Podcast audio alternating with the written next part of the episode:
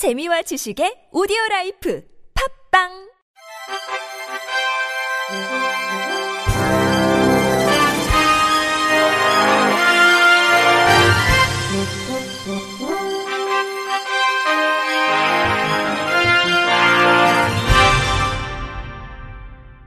청취자 여러분 안녕하십니까? 10월 21일 금요일 KBIC에서 전해드리는 생활 뉴스입니다.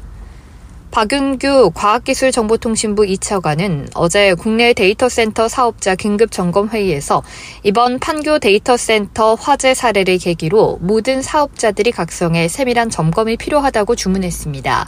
과학기술정보통신부는 이날 경기도 판교 정보보호 클러스터 컨퍼런스룸에서 긴급 점검 회의를 열고 국내 주요 데이터 센터 사업자들과 전력, 소방 등 데이터 센터 전반의 세부 보호 조치 상황을 점검하고 화재 등 비상 상황에 대비할 수 있는 방안을 함께 논의했습니다. 회의에는 KT 클라우드, LG U+, SK 브로드밴드, LG CNS, 삼성 SDS, 롯데정보통신, 하나금융 TI, 데이터센터 연합회, 한국정보통신산업연구원 등이 참석했습니다.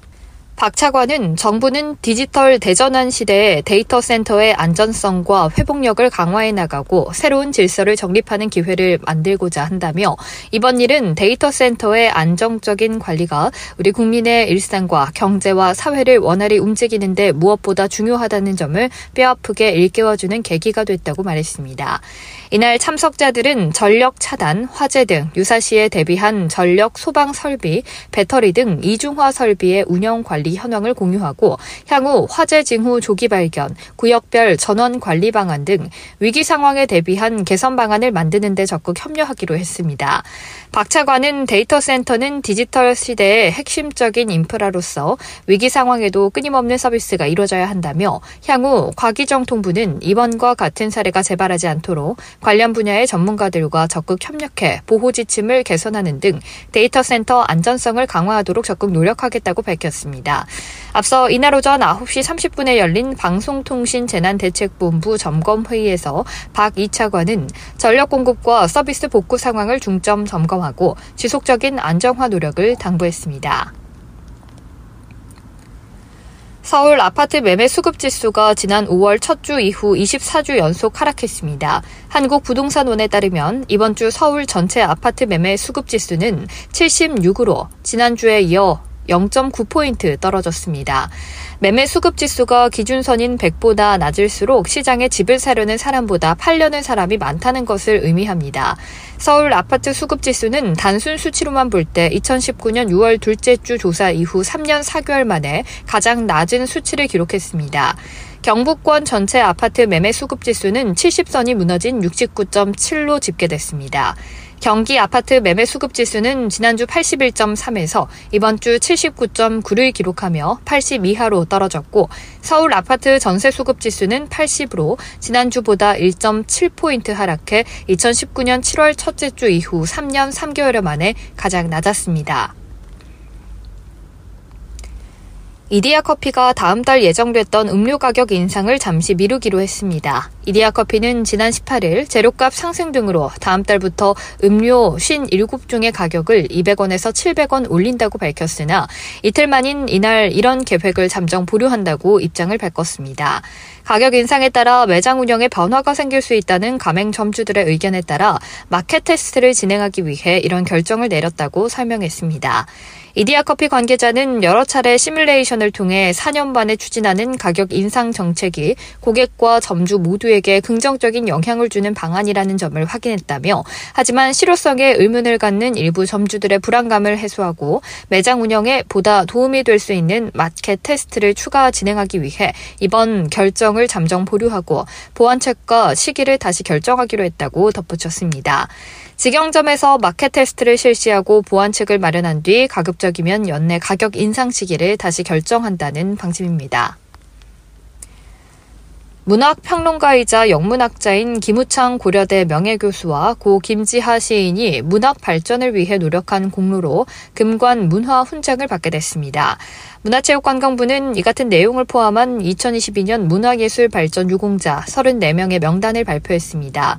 김우창 명예교수는 문학과 인간, 사회에 대한 깊이 있는 성찰로 학문의 사회적 의미와 역할에 대한 방향성을 제시했고 한국 문학의 특수한 인식론적 구조를 해명하는 데 공헌해 금관 문화 훈장을 받게 됐습니다. 고 김지아 시인은 오적, 타는 목마름 등 작품으로 민주화 운동에 참여했으며 이후 생명 사상을 정립하고 전통 문화를 계승한 새로운 민족 문화에 대한 미학 이론을 발표하는 등 문학 발전에 기여했다는 점을 인정받았습니다. 한국 행위예술 1세대 이건용 화백과 세계적 바이올린 연주자이면서 많은 제자들을 키워낸 김남윤 한국예술종합학교 교수에게는 은관 문화 훈장이 주어집니다.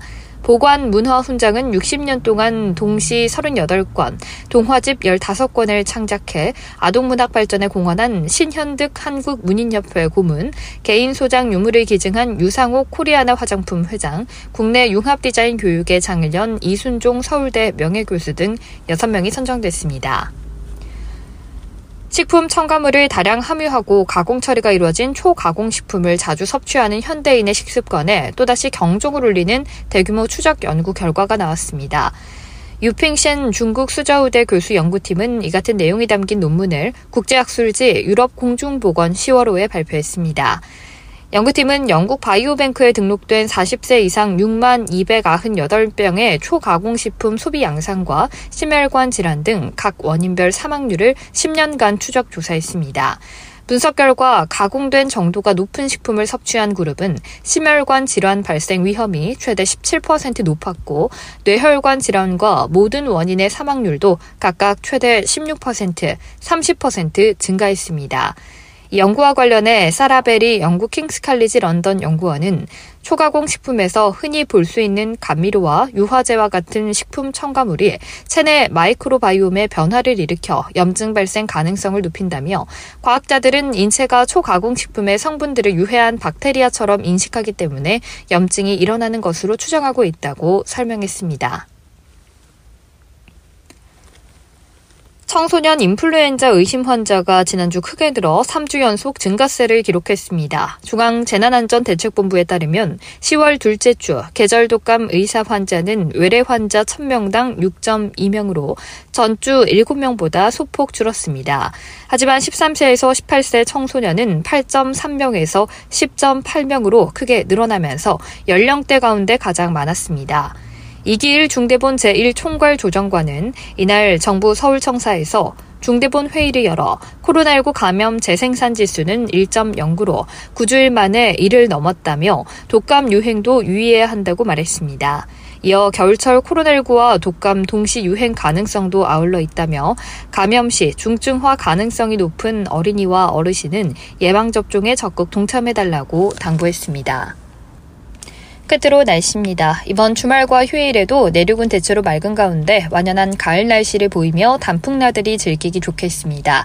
내일 서울 낮 기온이 19도, 일요일은 18도까지 오르면서 오늘과 비슷하겠습니다. 이상으로 10월 21일 금요일 생활 뉴스를 마칩니다. 지금까지 제작의 이창훈, 진행의 박은혜였습니다. 고맙습니다. KBIC.